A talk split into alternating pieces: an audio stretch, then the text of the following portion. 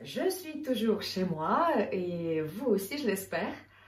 Aujourd'hui, nous vous offrons la possibilité d'assister à un concert exceptionnel. Dirigé par le chef d'orchestre Nikolai Kodzinski et accompagné de 49 musiciens. Sous les arcades de la salle de la cathédrale de Moscou, ils vont interpréter ensemble la sixième symphonie dite pathétique de Tchaïkovski. Une nouvelle fois, évidemment, je vous rappelle que ce concert se déroule sans spectateurs, devant une salle vide. Installez-vous confortablement et euh, laissez-vous porter. De Lisbonne à Vladivostok.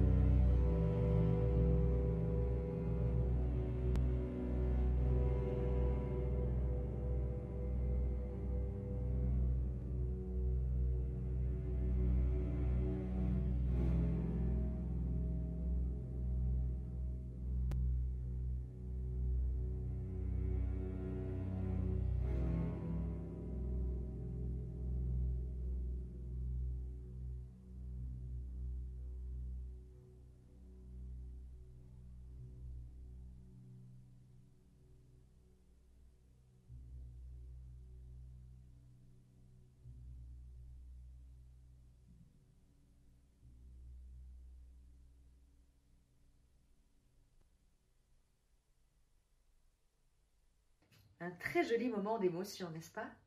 J'espère que cela vous a ému vous aussi. Portez-vous bien, prenez soin de vous.